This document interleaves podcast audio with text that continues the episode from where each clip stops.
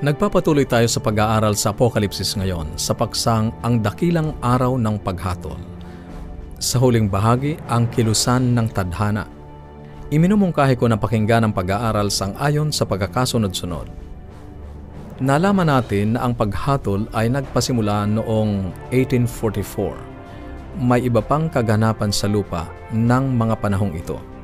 Sa Daniel, Kabanatang 12, Talatang 4, ang propeta ay sinabihang isara mo ang mga salita at tatakan mo ang aklat hanggang sa panahon ng kawakasan. Ito ay nangangahulugang ang aklat ng Daniel ay hindi ganap na mauunawaan hanggang sa pagsapit ng panahon ng pagwawakas. Sa takdang panahon bago ang 1844, kapansin-pansin ang maraming nagsasaliksik ng Biblia sa buong mundo ay dumating sa isang konklusyon na ang propesiya ay tumutukoy sa 1844. Ang pagkakamali na kanilang nagawa ay nang isipin nilang ang sanktuaryo ay nasa lupa at ang paglilinis ng sanktuaryo ay magaganap sa pagbabalik ni Jesus dito sa lupa. Ang pag-aaral ng pagbabalik ni Jesus noong 1844 ay nagdala ng labis na katuwaan sa marami nang ito ay ipangaral. Ang mga tao ay nagalak na malaman na si Jesus ay muli nang babalik sa loob ng ilang taon, ubuan o linggo. Ang kalipunang ito ay tinawag na The Great Advent Awakening. Ito ay pinasimula ng batang mangangaral na Baptist na si William Miller sa Estados Unidos siya ay naimbitahan sa iba't ibang simbahan ng mga protestante gaya ng Methodist, Presbyterian, Lutheran at iba pa. Naiisip mo na ba kung ano ang pakiramdam ng maniwala ng buong puso mo na si Jesus ay darating na sa loob lamang ng ilang buwan? O maaaring sa loob lamang ng ilang linggo o araw? Makikita sa kasaysayan na ang Great Advent Awakening ay isang pagbabagong sigla na hindi pa nakita mula ng panahon ng Reformation. Marami mula sa iba't ibang pananampalataya ay naniwalang si Jesus ay muli nang magbabalik noong 1844. Ang bagay na ito ang naging laman ng kanilang puso, isip at kaluluwa. Si Jesus ay paparating na. Isang matamis na karanasan. Sila ay tinawag na Adventists dahil sila ay naghihintay sa muling pagbabalik ni Jesus. Ito sana ay naging napakatamis na karanasan, ngunit ito ay naging mapait na kalungkutan nang hindi dumating si Jesus sa inaasahang panahon. Marami ang pinanghinaan ng loob at isinuko ng tuluyan ang kanilang pananampalataya sa Diyos at sa Biblia. Ngunit may ilang nanatili at hindi isinuko ang kanilang pananampalataya sa Diyos at sa kanyang salita. Alam nilang hindi magkakamali ang salita ng Diyos. Kaya't sila ay bumalik sa kasulatan upang siyasatin kung saan sila nagkamali. Ang maliit na pulutong na ito ay nagalak ng kanilang makita ang sawari ba ay paglalarawan ng kanilang karanasan. Muli sila ay nabuhayan ng loob. Basahin natin ang Apokalipsis, Kabanatang 10, talatang 1, 2, at 8 hanggang 10. At nakita ko ang ibang malakas na anghel na nanaog mula sa langit na nabibihisa ng isang alapaap at ang bahaghari ay nasa kanyang ulo at ang kanyang mukha ay gaya ng araw at ang kanyang mga paa ay gaya ng mga haliging apoy at may isang maliit na aklat na bukas sa kanyang kamay at itinungtong ang kanyang kanang paa sa dagat at ang kanyang kaliwa ay sa lupa. At ang tinig na aking narinig na mula sa langit ay muling nagsalita sa akin at nagsabi, Humayo ka, kunin mo ang aklat na bukas na nasa kamay ng anghel na nakatayo sa ibabaw ng dagat at sa ibabaw ng lupa. At ako'y naparoon sa anghel na nagsabi ako sa kanya na ibigay sa akin ang maliit na aklat. At kanyang sinabi sa akin, kunin mo ito, at ito'y kanin mo, at papapaitin ang iyong tiyan. Datapwat sa iyong bibig ay magiging matamis naggaya ng pulot. At kinuha ko ang maliit na aklat sa kamay ng anghel at aking kinain at sa aking bibig ay matamis na gaya ng pulot at ng aking makain ay pumait ang aking tiyan. Hindi ba ito ay paglalarawan ng naranasan ng maliit na pulutong na ito ng mga Adventists?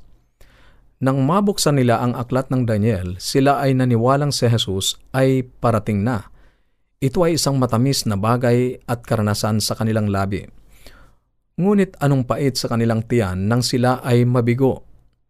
Sila ay naniwala na sila ang tinutukoy ng propesiya. At ngayon, taglay ang mas malalim na determinasyon, sila ay nagpatuloy sa pag-aaral. Binasa nila ang sumunod na talata, Apokalipsis Kabanatang 10 Talatang 11, at sinasabi nila sa akin, dapat kang manghulang muli sa maraming mga bayan at mga bansa at mga wika at mga hari. Sila'y nanalangin, paano kaming makakapanghula muli, Panginoon? Kami ay nagkamali noong una. Sinabi sa kanila ng Diyos, patuloy kayong magbasa. Kaya't nagpatuloy sila ng pagbabasa ng sumunod na talata at binigyan ako ng isang tambong katulad ng isang panukat at may isang nagsabi, Magtindig ka at sukatin mo ang templo ng Diyos at ang dambana at ang mga sumasamba doon at ang loobang nasa labas ng templo ay pabayaan mo at huwag mong sukatin sapagkat ibinigay sa mga hintil. Apokalipsis, Kabanatang 11, talatang 1 at 2. Kaya nga sila ay bumalik sa kasulatan at pinag-aralan ang templo at doon nalaman nila ang tungkol sa makalangit na sangtuaryo nakita nila na doon ang kanilang naging pagkakamali. Ang templo na lilinisin ay hindi ang nasa lupa, kundi ang nasa langit. At sa kanilang pagpapatuloy ay nasumpungan nila ang talatang labing walo. At nangagalit ang mga bansa at dumating ang iyong puot at ang panahon ng mga patay upang mga hatulan at ang panahon ng pagbibigay mo ng ganting pala sa iyong mga alipin na mga propeta at sa mga banal at sa mga natatakot sa iyong pangalan, mariliit at malalaki at upang ipahamak ang mga nagpapahamak ng lupa. Matapos nilang pag-aralan ng templo at ang paghatol, sila ay naniwala na ang paghatol ay ang paglilinis ng templo. Tunay na si Jesus ay dumating noong 1844, ngunit hindi sa lupa si Jesus ay pumasok sa presensya ng Diyos para sa paghahatol na tinutukoy ng Daniel, Kabanatang 7.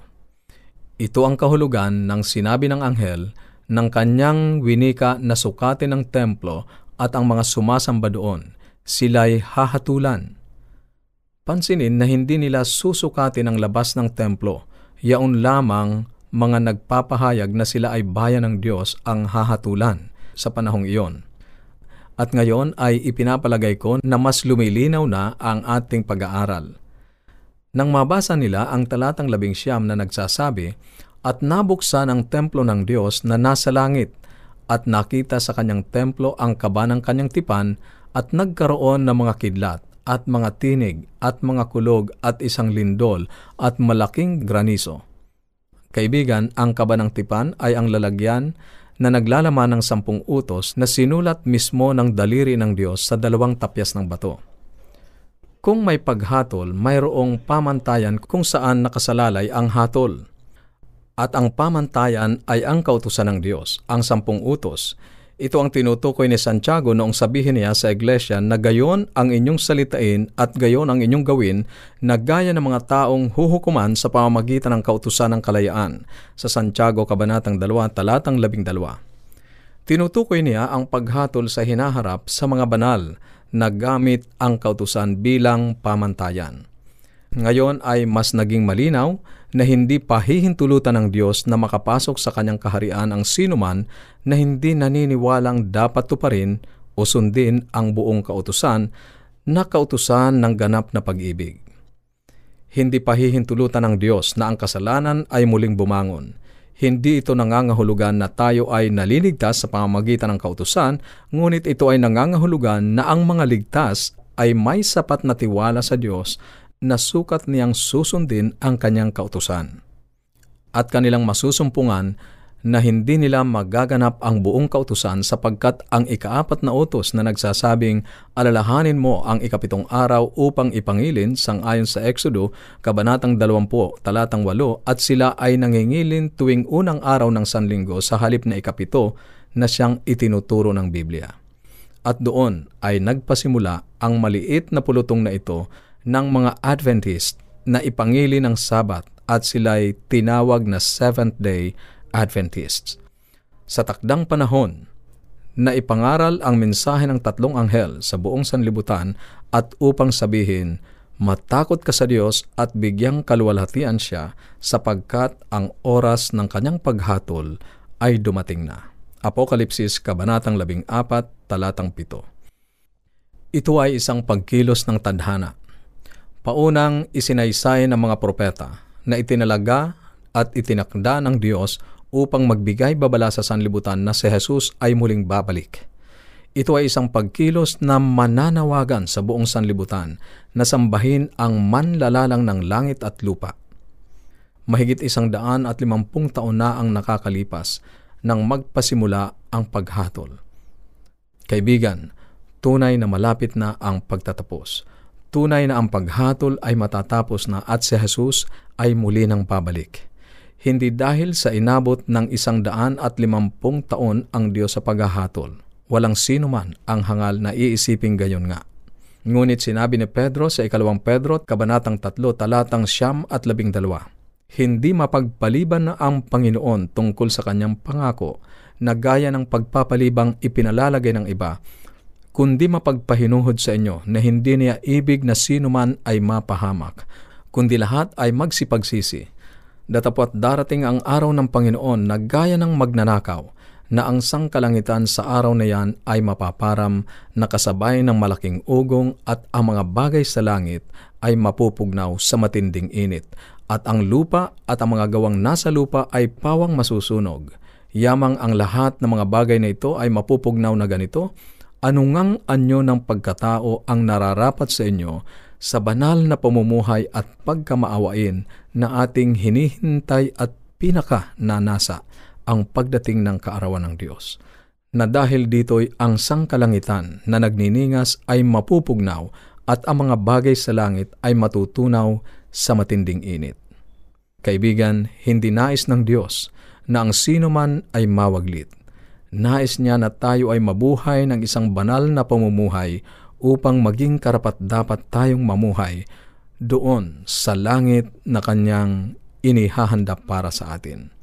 Nais niyang pabilisin natin ang pagsapit ng araw ng kanyang pagbabalik sa pamamagitan ng pangangaral ng walang hanggang pabalita sa buong sanlibutan na sinasabing matakot ka sa Diyos at bigyang kaluwalhatian siya sapagkat ang oras ng kanyang paghatol ay dumating na. Isang karangalan na maging bahagi ng pagpapahayag ng mensahe ng tatlong anghel. Kaibigan, nais mo bang maging kabahagi ng iglesia ng Diyos, ang nalabing iglesia sa huling kapanahunan?